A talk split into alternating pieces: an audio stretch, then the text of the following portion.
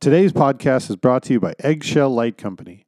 For over 45 years, Eggshell Light Company has been the go to specialty shop handling the lighting needs for all that grace the shores of beautiful Hawaii. Combining the artistic methods of the theater with the speed and efficiency of the musical touring industry, they have pioneered event lighting throughout the Hawaiian Islands. They specialize in supply of top shelf equipment and designers for broadcast, concerts, corporate, and special events. From the smallest weddings to televised concerts and the largest corporate clients, they know that this is your most important event. It is their goal to make you feel that way. Aloha from Eggshell Light Company.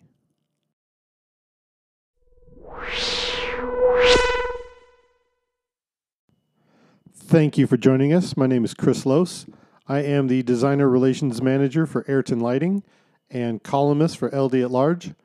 This is the LD at Large podcast. I am in beautiful Nashville, sitting with my good friend Keith Hoagland. He is the lighting director for Jason Aldean and the president of CKP Lighting LLC. We just had a wonderful dinner and it overflowed so much that we decided that we should make a podcast out of it and we decided we'd have a, a nice discussion. Uh, welcome to the show, Jason. Uh, Keith. Keith. It's all good. Of Jason Aldean. Thanks, Chris. Welcome for having me. I uh, I really enjoyed our dinner that we just had. We went to a beautiful place called Drifter's Barbecue in Nashville, and we ended up talking for well over two and a half hours about everything that you've been up to. And I just thought that this would be a great time to let everybody know kind of what you're up to and what you're doing these days. I know Jason Aldean is your primary. He's the one keeping you the most busy these days. Yes, he's my full time client. Um, amazing artist, uh, country artist, um, amazing friend, um, and a very nice boss. And he keeps you busy on a on a weekend warrior schedule primarily. Correct. We do typically for us our touring schedule is we'll go anywhere from seven to eleven weeks, and but our weeks are leave Wednesday and come home Sunday. Ooh, that sounds nice. I'm very spoiled. I've had my past of doing the rock and roll 10, 11, 12, 14 week runs, and then we're off for two weeks and back out that long. Um, I'm very spoiled with doing this. And that, uh, that gives you plenty of time to be at home you can keep your projects going while you're at home. You can you can leave on the Wednesdays. You just miss a couple of weekends here and there. Makes for a decent home life, I would imagine.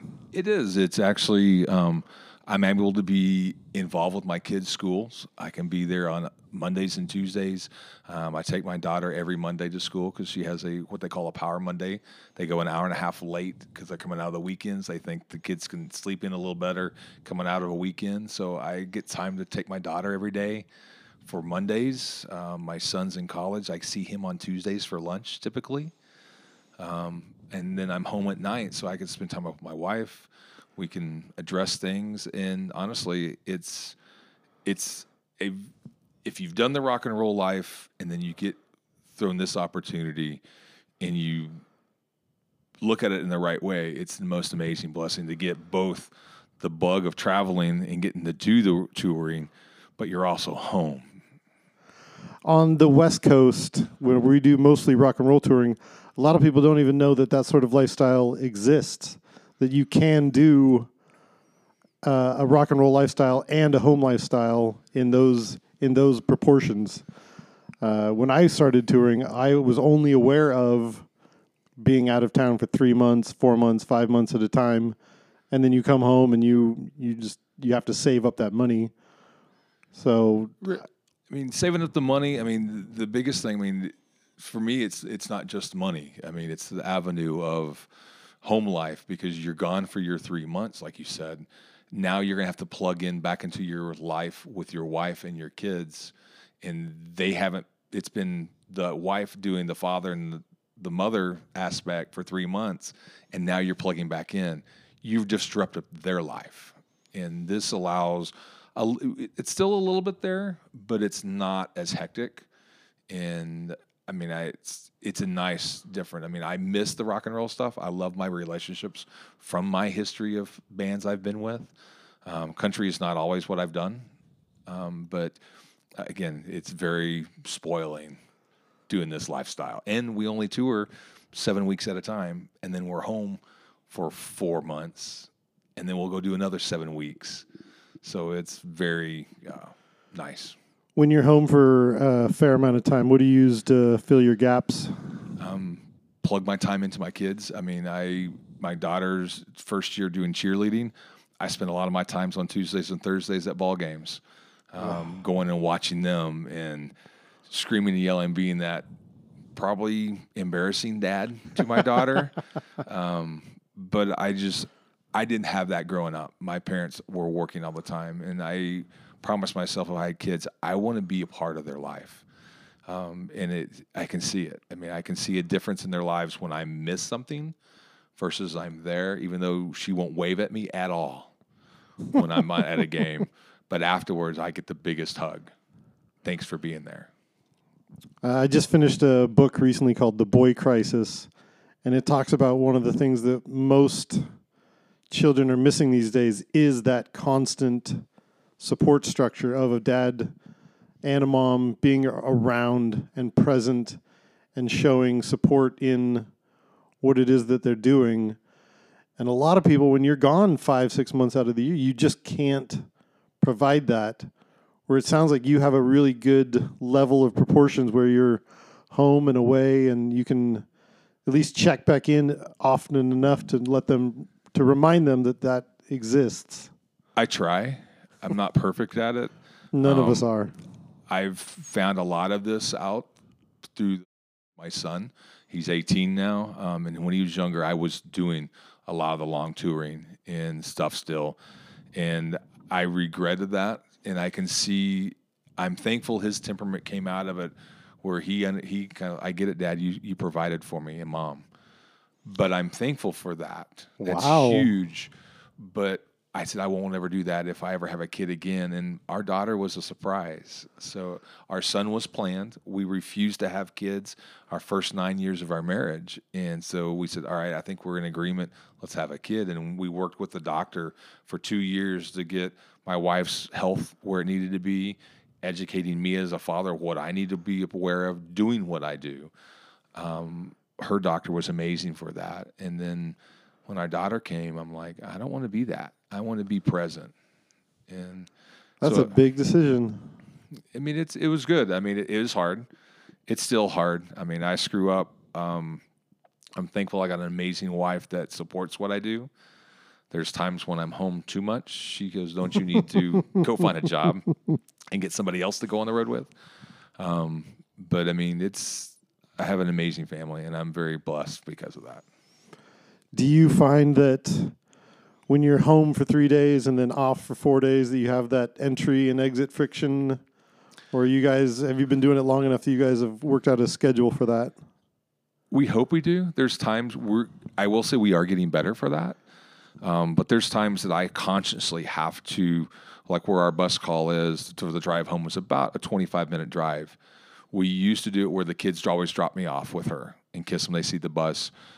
But the reentry, when they pick me up, I haven't decompressed off the bus yet Right. um, because you have to mentally and it's not that I do anything other than I'm alone going home those 25 minutes. I don't turn the radio on.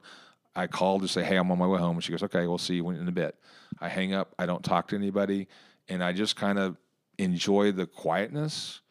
And it has allowed me to push out no matter what's happened on the road with either, gear issues, crew issues, artist issues, whatever. I've been able to use that as a calming before I get home. And so when I pull in the driveway, it's it stays. It's back at the bus. Um, and I don't always do it right, but it's getting better.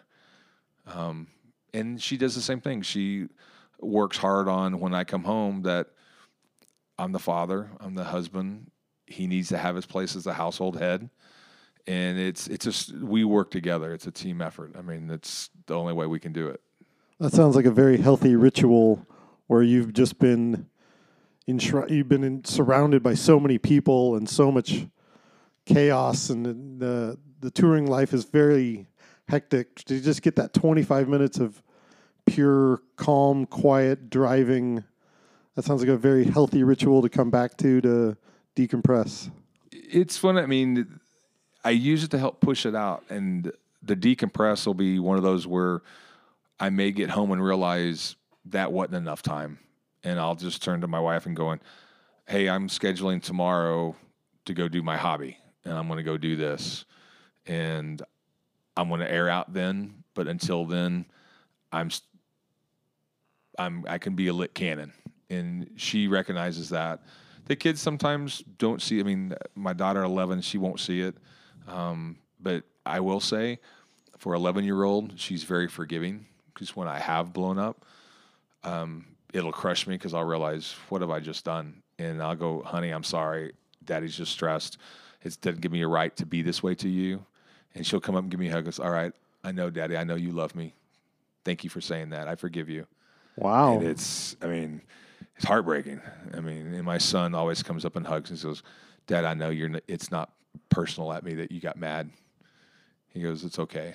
And I just, I'm just thankful. I mean, for the three of the team of our family. We're, and like I said, we're we struggle. I mean, we have blowups. I mean, it's been a rocky last week because I am able to go do other events. And like last week, I I got home on a Sunday from our my normal weekend warrior. Monday, I moved into a hotel downtown, stayed in it, working in those Monday noon till Wednesday at three. I only slept six hours. The rest of the time, I was in a ballroom programming or directing production, and then I go right to the bus to get on and go do my weekend. I came home Sunday. Reentry didn't go real well. Um, in that, and I'm thankful because they get it, they know it, and my body. I mean, my body was worn out. I mean, it it collapsed.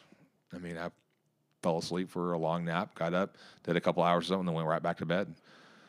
Um, because you don't live in Nashville, you're just outside Nashville. I'm about a 45 minute to an hour drive outside of Nashville based off traffic. So for you to drive back and forth wouldn't have been made any sense. So instead of you just did a little stay. Yep, I work my deals, and sometimes my deals won't do the hotel. Mm-hmm.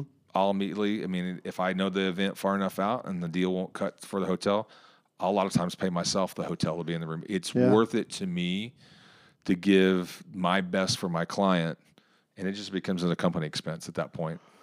I often find that I get the the worst of both worlds when I end up working in town a long time a long term gig because a bunch of people will come from out of town and they will be hundred percent on that show. So as soon as you as soon as your ten hour day is up, they're at the bar talking about the show. They go to bed for six hours and they come back to the show. Whereas when I'm working in town, I go work for 10 hours. Then I have to go home and I have to take out the trash. And then I have to put my kids to bed. And then one of my kids has a nightmare. And then I get two hours of sleep. And then I drive back, whereas they've just come from the hotel lobby. Oh yeah, I don't know if a lot of people realize how important it is to just get a hotel room sometimes and pretend like you're the same as the out of town guys. I've it's helped me learn that my own sanity, and it may be because of my past of choices of addiction stuff to recovery to those tools to learn to care for myself. I want the best that I can give a client, and the money that they're spending on me, I'm hoping to give the best because I want to repeat business in what I do. I mean, what we do is my philosophy is you have your name and you have your integrity.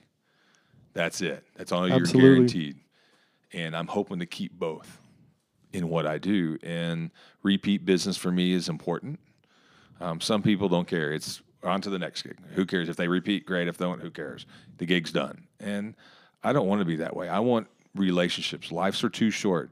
Like you and I have known each other strictly through either email or a magazine or a history of what your past mm-hmm. is or that. But we've, it's been interesting that you and I have built a relationship in the four or five times we've met. It's been very purposeful Absolutely. conversations. And that's where I want to be at 52. I want my relationships to be purposeful because who knows when I'll be gone. I mean, I, it could be on the way home tonight. I could die. I don't. It's not to be morbid. It's reality, and it's we're not promised tomorrow. But you know what? While I'm here, let's make it count. Yeah, I uh, in the last year that has hasn't hit home more than than it has this last year. Where as lighting people, we're we're doing a lot of things that are that are spectacular and they're beautiful and they're colorful, but all we're really doing is creating emotions and working on making better relationships with our clients and with our audience and with our artists. And I try not to talk about lighting functionality as much anymore because I know that it's it's more about relationships and emotion than it is about anything else. And I think that's why you and I end up talking more about anything about this than we do about lighting Oh yeah, I mean, and how many gobos something has or how fast something can rotate. I mean that stuff's cool, and I still so love cool. what I do. I Oh, mean, absolutely. and thankful, and it is cool. But I mean, I can pull that up on the web, or you can send me a, a rip sheet. Hey, well, look, at check this out, check this out, and then after we've done our quote work, Mm-hmm. This is what matters, at least to me. I mean, and I find that with you and a lot of people that I'm starting to spend more time with, is they're realizing this does matter It does. We're away from our friends, we're away from our families, and when I see fellow touring guys or other peers that I have this relationship with, it's such a joy to get like, this is cool. I get to see my buddy today. Um, I like I have got sound friends that I look forward when I do a corporate event and I see their that artist on. it, I'm like, oh my gosh, I get to see that person today. Who cares how much hours I got a program? I get to see that guy today, and I, I those are the things I love to see. That's what I love most about festivals. When you know that there's just going to be a constant stream of friends Oh yeah, hundred percent. before and after you, and like sometimes I'll try and get the, I'll try and get my artist to stay an hour longer or two hours longer to stay and so I can hang out with my friends. Totally. I mean, and I'm that's one thing I do love about working with Aldean. He's very social. And so and he's same way with other artists that are on a bill or whatever. So we typically, I mean, right now in our in his career, not my career, his career, um, he, he's the headliners for a lot of these things. And so we will be the last act. But even some of the summers that festivals we've dropped into, um, not necessarily recently, but in the past years I've been a part of, where he may be second to the headliner, like especially like a George Strait deal where King of Country. I mean, Yeah, yeah. nobody's going to argue with that. George will close. Period. And we we're grateful that we're able to be right in front of him or whatever, and we'll stay at past his show just because he wants to see his friend Mr. Strait and this and that and that's one thing I do like about Aldean. I mean, it is relationship. I mean, he and I rarely talk about work. It's usually about his kids, my kids. I'm thankful I live within a couple of miles of him. Uh, we're in the same community, school community. His kids are active in school programs and all that, and so it's always fun to communicate. And it's everything you just said about building relationships, and and I think that's why things click more now. Yeah, and you said uh, your daughters are in the same school district. We're in the same school. We are we're competing schools. She's in the rival school against my daughter. and it- it's whereas my son just graduated last year, he was in the competing high school against one of his daughters. Wow. And so it, it's fun because what I do love about it is we'll always take off. He always takes off for his kids' spring break. I get my spring break off, so I get to plan events and different holidays because we're in the same school district. What a unicorn situation you have there. It's, you're on the same schedule as your client. Hundred percent. That's amazing. It's really weird when where we're at now, where he lives, and then me, and then his mom. I'm in the middle, and it's it's. How really did that weird. work out? How did you guys get introduced? Um, we got introduced back in oh, I would say actually 07 for a festival. I was the designer for the festival and board hopping a certain stage that was a country stage. I knew his management at the time. He just recently signed, uh, and I called the head manager and going, "Hey, if you send me a board tape and a set list, I don't care the order yet, but just the songs, I'll program you a show."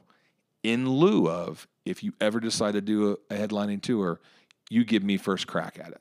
Wow. And that night, show went great. I loved his music. He, he and I connected. Um, afterwards, I got asked, "Hey, can you come do some festivals and fair dates with us?" And hey, we got a fall tour in uh, 08 coming out, and we want you to be there for the summer of 08. And so I joined him in the summer of 08 and went through the headlining tour. Um, and then we did a wide open was a live DVD that I got to help design for him and put it together. And then I had other clients. I said I can't finish. I'll put somebody in play. Uh, put a great friend of mine. It was one of my crew guys, amazing, talented board op programmer, designer, and he did it for four years. And then he, Jason, called back in 2013, going, "I think I can afford you to keep you full time if you want to. It's up to you." And management, we all worked a deal out, and um, he gets first crack at me no matter what. You literally struck while the iron was pumping hot there. Yeah. He didn't. He needed a guy. You were a guy, and you made a. I threw an offer. Um, the manager that was with us, there, it's Maverick. Uh, Clarence Spalding is the head guy. He and I, um, he's old school. He and I have a handshake deal. Um, and it's like I said, going back to reward and integrity. That's 100% Mr. Spalding. And um, just our deal for that. And uh, we knew him from early on years of me being a young crew chief and just a button pusher on an Intellabeam controller. Oh man! And he was a day to day manager guy at that point, and now he owns a company and got bought into the Maverick system, and he owns the Nashville segment of Maverick worldwide. And um, so we just, he and I cut a deal, and it worked.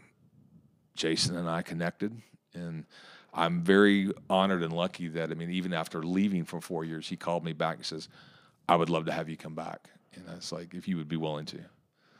And Wow. we we cut the deal. Um, he and I are. I mean, I I feel like I can say. I mean, he and I are friends.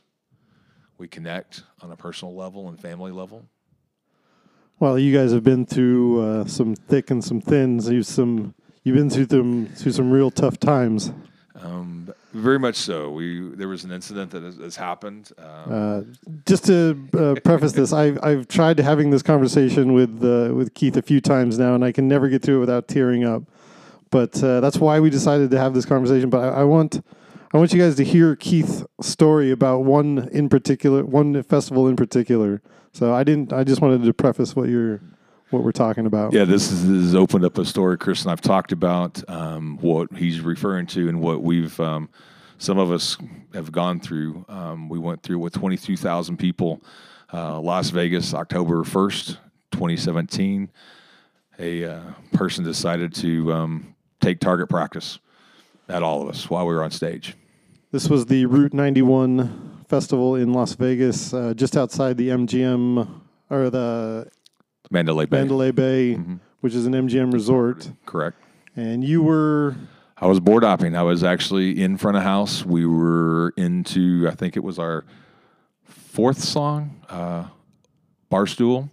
And um, we're hearing things go off, not really knowing. Audio guy at front of house and I are turning back and forth, really trying, like, what is this? This is not sounding right. I mean, and realistically, I mean, what several things came up. We're like, I mean, who's the idiot? I mean, throwing firecrackers right now?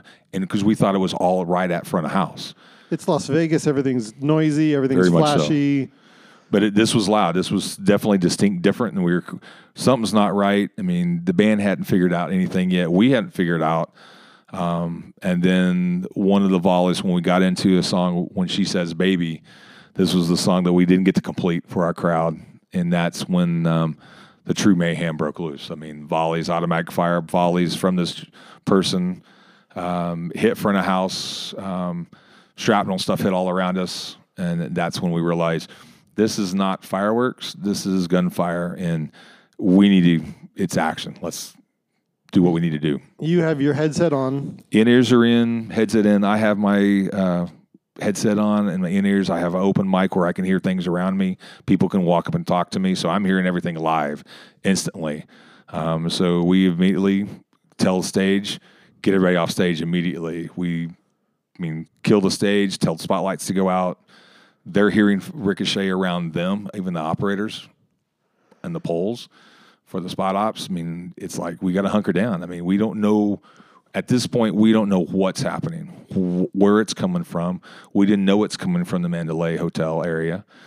I mean, because you don't know because you you don't expect it. Everybody's facing the stage. Everybody's having a good time. I mean, you this is a party. This is the closing night of an amazing festival that had been there. We, I mean, we've been there before. We know the environment. Um, and then somebody makes a bad choice and does something stupid. And you were still talking to follow spots. on Follow spots. I've got a dimmer beach person that I'm telling that person to get down. She that person I need to immediately tell people on stage to get out of there. Um, we turned the mole lights and everything on because here's the deal: Route 91 is not just Vegas based. It's a nationwide, and there's some people worldwide that come to that festival yearly. They don't know the exits. We turn the house lights on for people can see. Absolutely. and that's just i mean i know there's a lot of people that have you can go back and forth and volley back and forth but what's the best way for someone to see an exit? Turn the lights on. And that's what we did. I mean that was the first thing. I mean when they came back to my console my in-ears are still laying over the desk. My headset is just laid nicely on the desk exactly the way i left it. I mean it's just one of those where we were I was the last one at front of house to go underneath the riser to get down because we that's what needed to happen. I mean, we needed to make sure all the all we have a front of house camera, we have a whole sound team at front of house that we put underneath the riser. Our vendor had their whole department were there because they were debuting a new PA, so everybody was there. I mean, so I mean, it is scary. Um, I can't change what's happened in the past. All I can do is go forward. Do I have memories of what I saw? 100%. And it's like it happened yesterday. I mean, The amount of confusion that would have been surrounding you at the moment, because with the lights out, being in Vegas, it must have taken you minutes, what I would imagine felt like hours to figure out exactly what's happening. Uh, you, you're a, you're a gun enthusiast. 100%. I mean, You, I know I the love it. sound. You know. Yeah, I the actively power. shoot. Correct. Yeah, we're both uh, gun owners, and we both know that what the sound is, and we know what. I mean, I could tell you on a range, but in the middle of a concert, I can't tell you that sound. I've never heard it before in my life, not at a concert. And most You're the only person I do, the Yeah, I only mean- person I know that has ever heard that sound. I didn't know what the, that sound was until that happened, and then I realized because it, you don't expect to hear that at a concert, even when I mean, I'll even go say as far as this, even when I've had artists have gunshot sounds in their soundtracks, they don't sound like the real thing happening. I mean, it's a soundtrack. It's totally different when you can hear the sounds going off and you actually hear that sound whizzing by you and hitting everything around you. You I mean my desk where I put my hands, if you know a Grand MA2 console, you have the three big monitors and you have the little nine inch. Number two monitor that comes up. I took a slug into it. And the I mean, government team that came and worked the event after this happened, they took the slug out of it. But that console took a slug in that monitor. The rest of the desk working. When I got it home, we they released it to us. I turned it on still, and it still worked without number two monitor. But that hole was still there. To this day, I have the chair that I used that night, and it has a bullet hole in it, and I will not fix it. It's I love my stealth chair. Um, I'm not trying to promote product. It took a bullet shot all around us. They took a slug out of it, and it's as big as my pinky going into it. And that is a reminder of how lucky I am to still be here today because the agents were saying the people that stood at this desk and here should not be here. wow, I mean, that one gets me. so That one gets me. Uh, before I ever had a chance to talk to you, I'd had a chance to talk to the guys that went to pick up the cases and the radios, and they went through the the uh, the trailers to get the radio cases, and just everything was riddled with bullet holes, and that just makes me think about the how many people that we're on the road with and all the artists and all the, the audience members that we're constantly surrounded by and how one one ridiculous out of his mind person has the, has the power to affect all of those people. And uh, to think that we're all so vulnerable and yet there's there's so many things that we can do um, after having lots of discussions with you and lots of people on social media about it I the best I can come up with is I have a panic button on all my show files now that does basically exactly what I think you did is stage to blue work lights up as as much light as you can provide uh, and that's the that's the best I, I can think to do. I, I, I I mean, it's it's one of those. I mean, you could do what ifs and what ifs. I mean, I mean, I can tell you this: we went as far as we've had some amazing uh, people we've met since this incident. Um, some security teams, different people that are retired SFs, um, special forces, um, and it's really interesting because we I've gone as far as meeting with. Uh, there's one person in general I won't name wise, but I mean, he's designed software, and I turned him on at how to uh, uh, MA Works and told him how to get it on PC. Software is free; you can download it and just play with it to see how it internally works. He took it and has figured out how to make a software trigger the console, so I can write a sequence thing that it can it because every gunshot has a signature sound.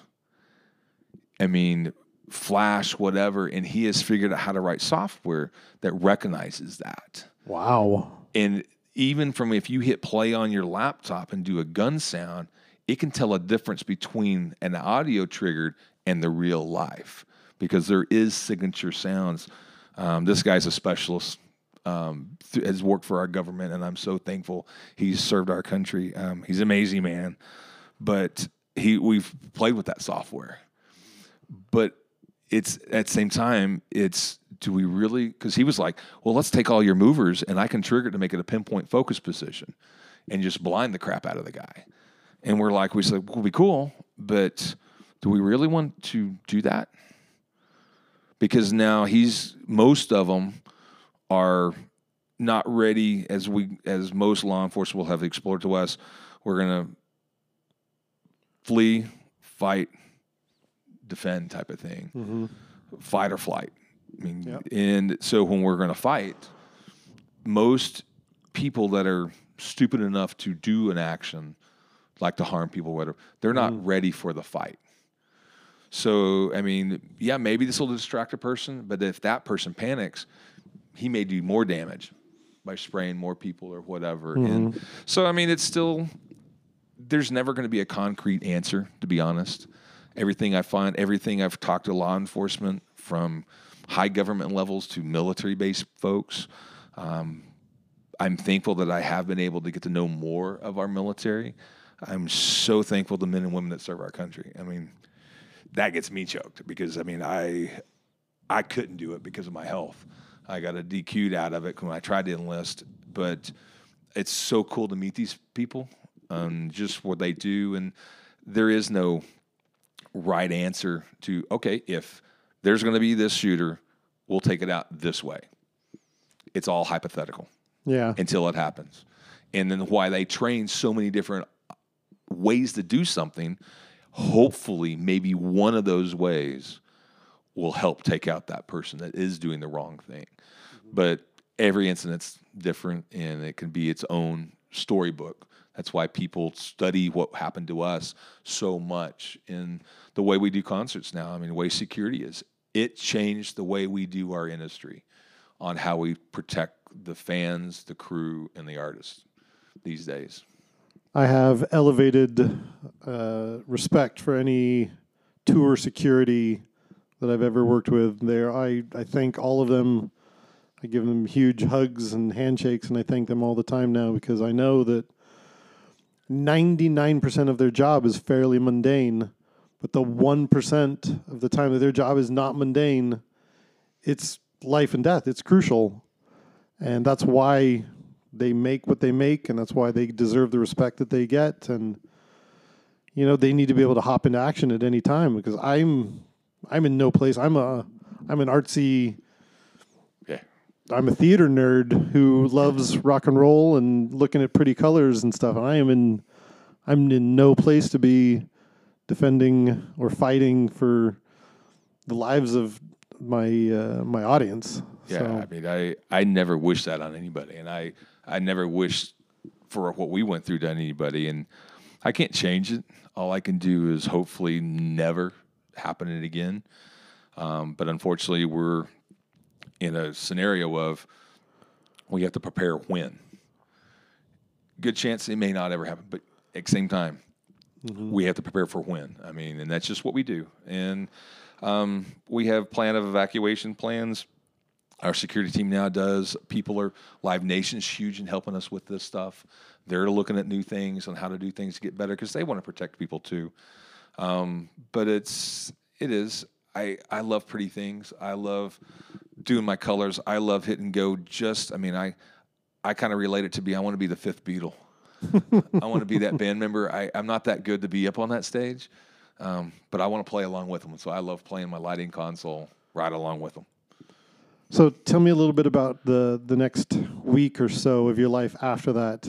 I would imagine you still love colors and you still love hit and go, and Still obviously it that. hasn't stopped you. No, sir. Um, I'm not going to let somebody that had a bad choice um, to do what they did to stop what I love. Um, we um, we got a phone call, or I did. Management and the band got a phone call to come do Saturday Night Live immediately following when this happened. Um, and he goes, "Let's go." Jason said, "Let's get back on the horse." It's kind of the same philosophy. I mean, you fall off the horse. I'm not going to be afraid of it. I'm going to get right back on it, and that's what we did. I mean, we ten days afterwards, we got right back. And we canceled one weekend out of shows. We went back on the road for three more weeks to, as we affectionately put it. I mean, let's finish what we started. This was not fair for those folks, and I will even say, even to this day, we're coming. I mean, this coming October 2020 will be three years. I mean, we're still seeing folks come to our shows that are just now processing their first show since that. Everybody does not process things the same. And for us, I mean, there's some of our crew that sometimes gets, hey, we're over. We need to move on. You're right. Let's not define us, but you know what? We need to be compassionate enough for our fans and patrons because that's why we have a job. All of us mm-hmm. is these fans. I mean, and it's still emotional. Some people's lives are completely wrecked still. And it breaks my heart. I mean, I'm in some of the support groups on social media. Um, just most of it for me to listen to see what's going on. My heart breaks for a lot of them. Some of them haven't taken the time to go find somebody, go talk to somebody, get the therapy help. Therapy is not shameful and not bad. It's help. And learning to talk it out and having that ear that they may not have experienced that ex- that emotion or that thing, but they maybe go, "Hey, think of it this way," and it may be just that that can be a paradigm shift to go, "Oh, that's the release I needed." We're not trying to erase your memory. We're just trying to be able to move on past it and go, "That's great. We can't change it." But this second moment forward, yes, I can. I can go a minute by minute, hour by hour, day by day. I would imagine a major part of that is just acknowledging that it even happened. I would imagine there's a lot of pla people who can dissociate and try and convince themselves that it didn't actually happen. They're like, well, the the odds of that happening are one in a billion. So maybe I made it up. Maybe I maybe it's not real. Maybe I'm making this up in my own head. Yeah, I mean, you. I mean, yeah, I mean, there's a lot of it. Is it's our brain is a very amazing organ. It can create things, and we can get to that state of fantasy of this didn't happen and ignore it. Um, I relate it to a highly concentrated can of Coca Cola or soda pop. If you shake that enough, there's a good chance it's going to go off, especially if you shake it and freeze it. The container is going to explode. I was that child growing up where I used to hold emotions in and shelve them, not um, share them, not have them. I was taught as a man, you don't need to have those. Um, it is what it is. I can't change what my family taught me growing up. But what I have learned is emotions are good. They're there for a reason. I don't understand a lot of it, Me neither. but I've learned to quit being ashamed of it, and um, that's actually helped a lot with um, my marriage because, I mean, it's one of those. I mean, you kind of have those that book that was what women are from Venus and men are from Mars. It's like what kind of that's a stupid title, but it's like wait a minute, you're from two different planets Yeah. you're made the same and all that. I'm like, okay, and women are very emotional. I don't get it. I mean, you don't need to. It's just I still love her, and it'll be until I die to figure that out. And then the same way, I'm wired to control chaos, but having to learn to let chaos run amok and go, it's okay. Uh huh. I don't need to control that. I don't need to fix my wife. I don't need to fix this idiot that what he did to 22,000 people. Um, I'm okay with that.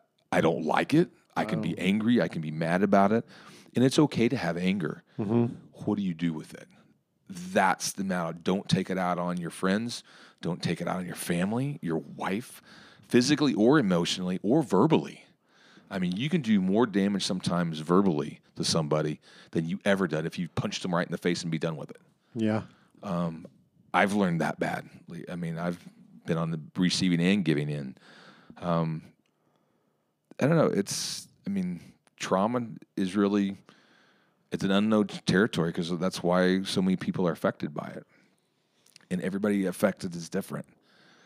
I mean, you have 22,000 cases of a trauma from one incident, and they're not, every one of them's different. And that's what makes it so hard to try to understand why this happened, what really happened. Because there's things that I remember and everything that we're at a point where we don't talk about it. And not because I'm trying to hide it. I don't have the physical proof, but I have my memory. Um, and trauma sometimes can block things out, and we've done some stuff with that. And when I've come out of a lot of that uh, sessions and stuff, it's like, whoa, what you have been saying beforehand and after, and all this, it all lines up because our brains are very much a recorder. Um, and what's scary is, I mean, we, we've talked a little bit about before, is the secondhand trauma. Because the one thing when all this was going down, I had to say my goodbyes because we thought we were going to be goners. I mean, that's how bad it got at front of house. I know how much conversation I had back and forth with my wife when we were thousands of miles away from the incident. Uh, I used to live in Vegas, and I I was not far from there. But uh, my wife and I had multiple conversations about what would what how our lives would be different if I was or if we both of us had been any closer. What was your conversation with your wife? How did your wife find out? How did did she know before you, during, No. after? She found out from me from a phone call. Um, unfortunately, beforehand, um, I couldn't get a hold of her. When it actually, I mean, I'm laying under the riser. We're taking shots at front of house and hearing all this go down. So I did what I thought was the next best thing. I want to tell her how much I love her and my kids and stuff. So I did via via voicemail. Um, long length of it. So she has this recording that had all these sounds. And when I'm saying sounds, it's people screaming, people crying, me sharing my heart. And she unfortunately hears gunshots. I'm thankful I got to talk to her before she heard that. What I wasn't able to do and I wish I had the power, and there was no way for me to do this. I wish I had the power to erase that voicemail before she heard it. she's experiencing from secondhand trauma because of my voicemail. Because our brain, she didn't get to experience it physically, but because our brains are such an amazing organ, she listens to my voicemail and she makes up everything, all these sound effects she is hearing that are in real time. She makes up what I go through. Unfortunately, that's where secondhand trauma can be worse than firsthand trauma because she has no tangible of a definite yes or no or what happened. It's only what she can make up. So our brains, unfortunately, a lot of times make up the worst. Mm-hmm. And that's what she did. So she's been, both of us have been diagnosed with PTSD. Um, I've pushed out of mine, and she, it's been really cool. About uh, eight months ago or so, she got pushed out of hers. Her doctor's trauma counselor was like, you know, I think you're, I'm not going to say you're healed because at any given time, something can trigger and put us right back where we were. Hence, that's why the PTSD is such a strong thing now. I mean, because it's, I mean, there's things that I hear. I mean, um, something that happened. It was actually it was today at lunch. I was at something happened in the restaurant. I immediately turn and look. My senses are so much more heightened now about everything and what we do. So um, I can't change that. Like I said, I mean, but I mean, she's gone through counseling. It was huge. She's been scared to death at restaurants where she gets under the table because a building was getting demolished a block away and they didn't do the sirens like they normally do. They'll do three whistles, then a long one, and then you usually hear the explosion. They didn't do any of that. And she heard it. It just it triggered her. I mean, she screamed in panic. Of course, luckily the other people were screaming in the restaurant. I wasn't there. Um, I wish I was because I could hopefully help her through it. But um, that haunts her to this day um, with anxiety. But I mean, it's there's things I I mean that trigger me. Like if someone, I mean, if there was a loud door, I mean, near us right now, I mean, I would probably not necessarily jump, jump, but I'd turn around and go, wonder what that was. I'm just more aware of my surroundings, unfortunately now. But at the same time, it's a good thing. I mean, I'm, I'm training my kids.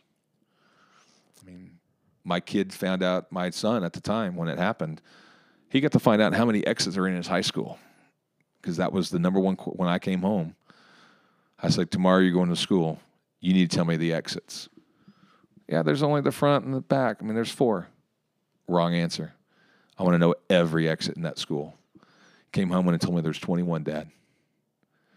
And we have an we had an exit plan of where he would meet me if something happened like that at school. I mean, I want to protect my family. Yeah. I mean, so same thing. My daughter, 11 years old at the time, actually, she would have been, she was nine when it happened. She and I went through an exit plan, regardless of what the teachers and stuff. I was like, "Here's what we need to do," and she went and found every exit in her elementary school, so she knew how to get out if something happened. That's a lot for a nine year old to take in. It is, but I wasn't going to hide it Yeah. because I mean that's the world we live in. Daddy goes from being rock and roll LD, rock star, king of the world guy to possible shooting victim in and it makes everything so much more real and so much more immediate. that Hundred You're like. I'm going to say I love you every time. Yep. Whether you want me to, uh, you know, you're nine Yeah. or 11, 11 now. Right. Nine and 11 year old girls hate having daddy say gu- goodbye, I love you, smoochy smoochy.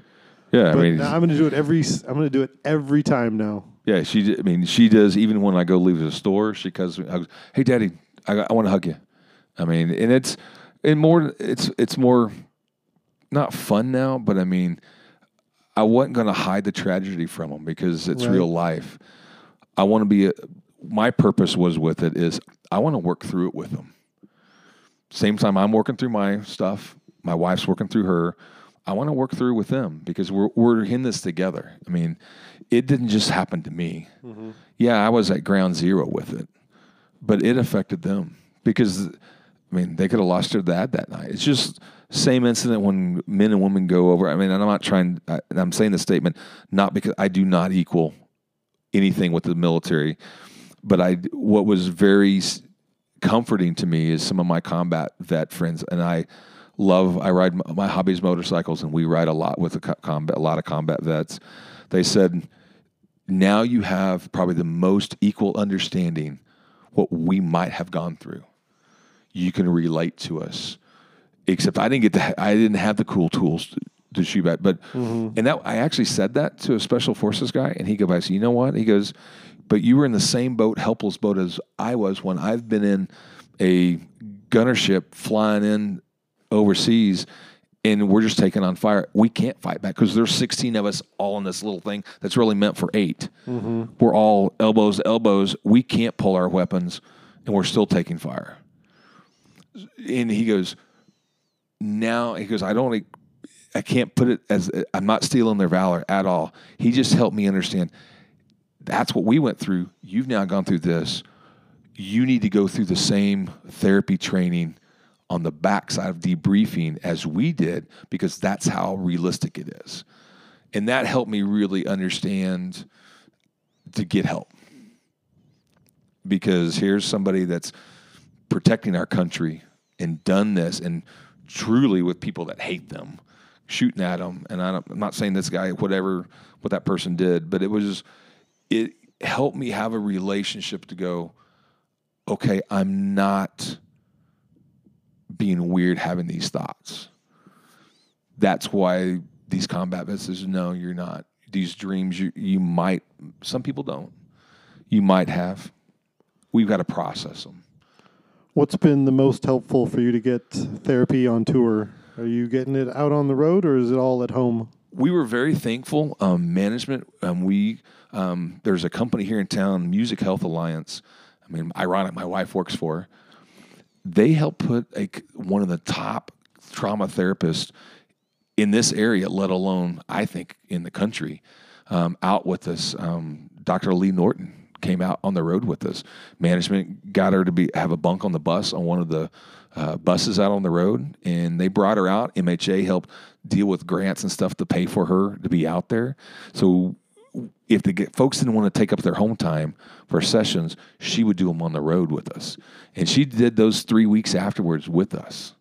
And our first week back the following year, she came out for the first weekend. That's amazing. I keep hearing about more and more resources like that available. Uh, MHA, like the one you mentioned, uh, Tour Support, which has a partnership with BetterHelp. Um, MusiCares is another great one that did it. behind the scenes. Uh, even uh, Chris Lisle here, in town, he's got the the career tour career workshop, and I know they have a, a a fund available for anybody who needs it. And I, I don't know how much of it is being used constantly, but I know it's available to anybody that needs it. And Yeah. knowing that resources like that are available is it makes me really want to get the word out that that we're doing that. I'm I'm using it, and it, it it's helping works. me. It works. Yeah. I go to a dentist to have my teeth taken care of. I go to a go to a doctor when my body's falling apart, and I go to a therapist when my mind's falling apart. And So I mean, and it's weird. So most people think of a therapist, we're going to go after it's broken. right, Um, I will champion it past that. I've been seeing my therapist for 15 years. Um, I was lucky when this went down in the 2017. Um, the gentleman I that I do dealing with my marriage to dealing with me directly with my good and bad choices. Um, he was one of the counselors dealing with the Columbine shooting in Colorado. So he, I didn't know that until this thing happened. And he asked, "What's your, I mean, background on this?" And he goes, "I was one of the counselors with the school kids and all that." I was like, "Okay, you're qualified." the helpful for me was the therapy because of having all that it gives me a place to go share that i don't have to worry about where it goes and it's a non-biased person that knows me so well the cool thing is he knows if i'm bullshitting him most of us people that I found that we're on the road that we we relate to Carney, we're really good at conning somebody. Mm-hmm. I mean, because that's what we do. I mean, we're smoking mirrors. We're we learn how to do a magic trick. We take, I mean, anywhere from a van and a trailer to 30 semis and gr- completely build a city inside of a building in less than 24 hours, erect it, perform it, destruct it, and move on. And that's a very unique job that we do. Most patrons and civilians have no clue what we do. And they're like, oh my gosh, you just did this. And um, to do that, I mean, we know how to do smoke and mirrors really, really well. And I think having somebody that you can share with and that knows you as a therapist that can smell, I mean, smell the bullshit. I think it's huge. I mean, and that's for me. I was blessed to have that already. My wife got the experience because that didn't work for her. I mean, um, to use him, so she went to Dr. Lee for over a year, um, courtesy of MHA. Um, but, and that was huge. That therapist. I mean, getting that ear in helpful balance to sort through your what you may think, hey, my wires are crossed. And they may just say a few things that, all right, wow, have a new idea now. Tell me a little bit more about MHA and what they do and who they help. Music Health Alliance is who MHA is. It's a nonprofit here in Nashville. Um, they are a health advocacy company. Um, they help us navigate, and when I say us, anybody in the music industry. Um, they provide this service. You call them up. Hey, I need help with this, and and when I'm say help, I need help paying my bills. They may not pay bills for you.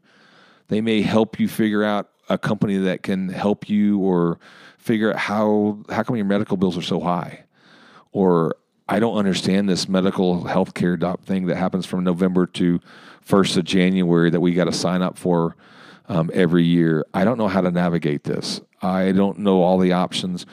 That's what they do. They help navigate it. They have right now eight full time advocates that I mean are completely federally licensed. They deal with the HIPAA laws, so it's 100% protected.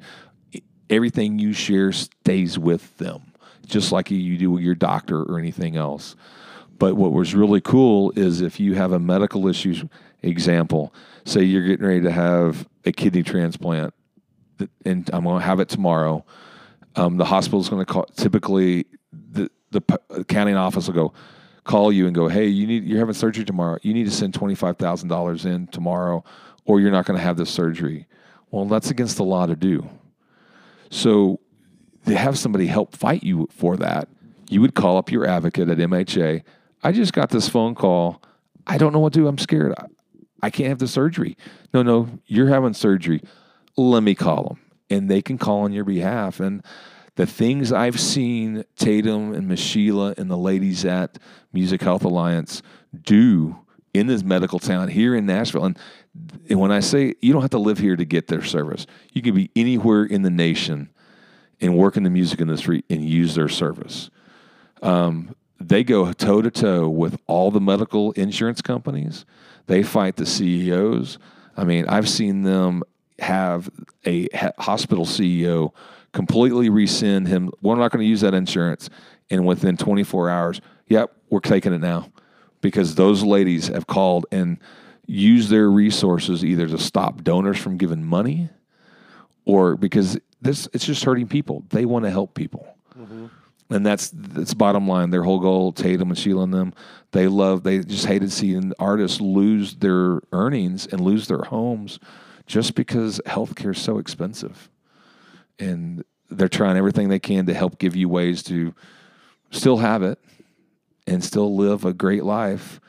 And if they can make it easier, that's what they do.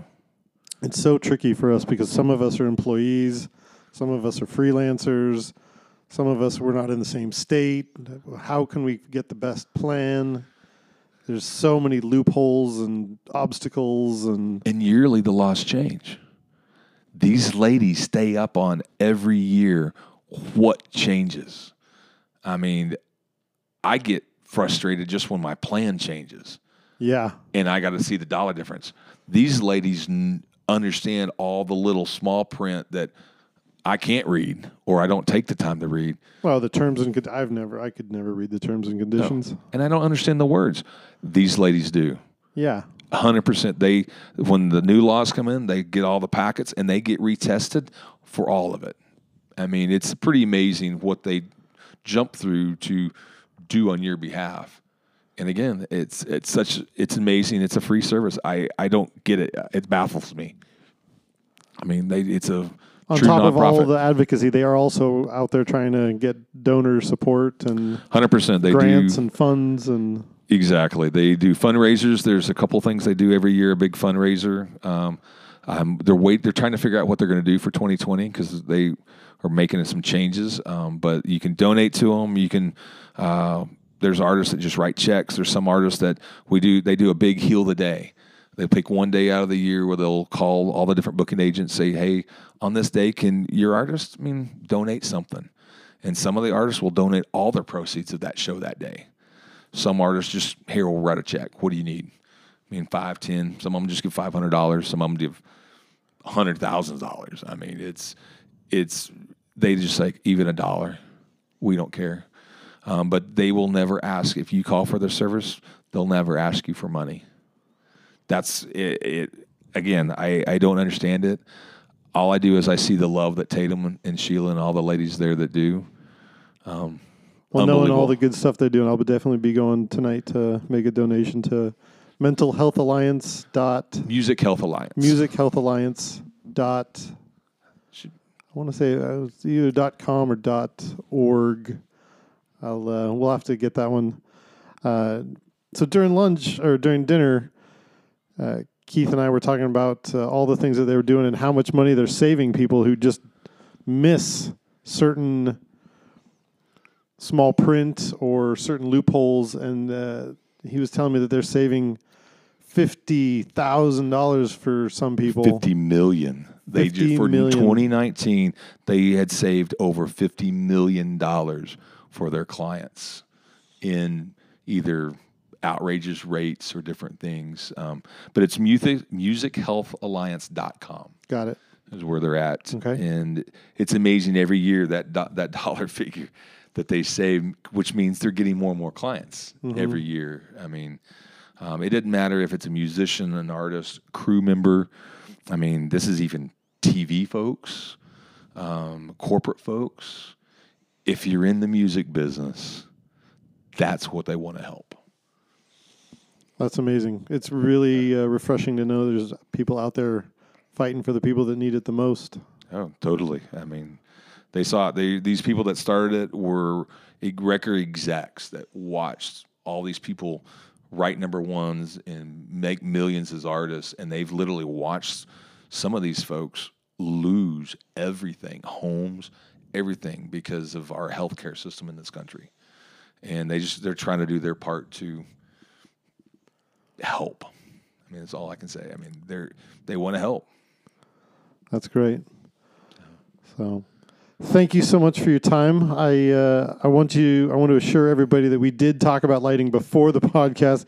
Uh, we did all that stuff. We talked about all the lights that we love, and we had intended on doing some of that here, but uh, we kind of got on a tangent here because it's it's it's so interesting to hear the stories that you've encountered on the road and the stuff that you've been through. It's we, uh, we I would love to always talk about the puppies and rainbows and all the magical, wonderful things that happen out on the road to us when we're when we're out and foot you know footloose and fancy free. But sometimes we have to talk about the things that don't go our way, and uh, this seems to be all, always the way that you and I end up talking about. Yeah, it's. I mean, thank you for having me. It's it's an honor. Um, it- it's just this is my story. I can't change it. Um, I'm hoping that if anything I do from my legacy would be I have my uh, my word and my name integrity left, and because so many people poured into my lives from uh, Peter Morris to Eric Wade, um, those two specifically. Um, I get teary eyed on either one of them. Um, it's crazy. Um, but they poured so much into me and all the other people that I've met along my way. Howard Ungerleider is another, um, I can truly call him my friend, and he's poured into my life, him and his wife. Um, the years I sp- spent on the road with them, it just, all these folks poured into me. If I can help one person, it's I'm hoping I can give back anything that at least those three gentlemen and all these other folks that have poured into my life. Yeah. I mean, Those are three one. Those are three uh, mammoths of our industry right there. I couldn't be where I am because of them. I Mm-hmm. mean, we be outside of the Vegas or whatever, just as a, a board up or as a person. The integrity and the values I've learned from Peter, the talent and the skills of programming, and how to work with a designer to an artist as a programmer, and become your own right as a designer. Amazing dealing with Eric Wade, and the legacy. I mean, of Howard. I mean, says enough. And I mean, like we just lost one of his tour family members recently and how much it didn't hit me until that loss was there. I was like, oh my goodness, what an amazing legacy that Howard's been a part of that has made who he is. And he's poured into our lives. And it's, it makes our world small. But because of our friendships that we build, like you and me and other people that through my lives, um, I'm hoping I can give back any of that. I mean, Well, uh, thank so you for doing that. Absolutely. I hope that anybody's listening is uh, listening to these words of wisdom from uh, from a seasoned vet for sure. So, thank you so much, Keith. This has been a pleasure. Thank you, Chris.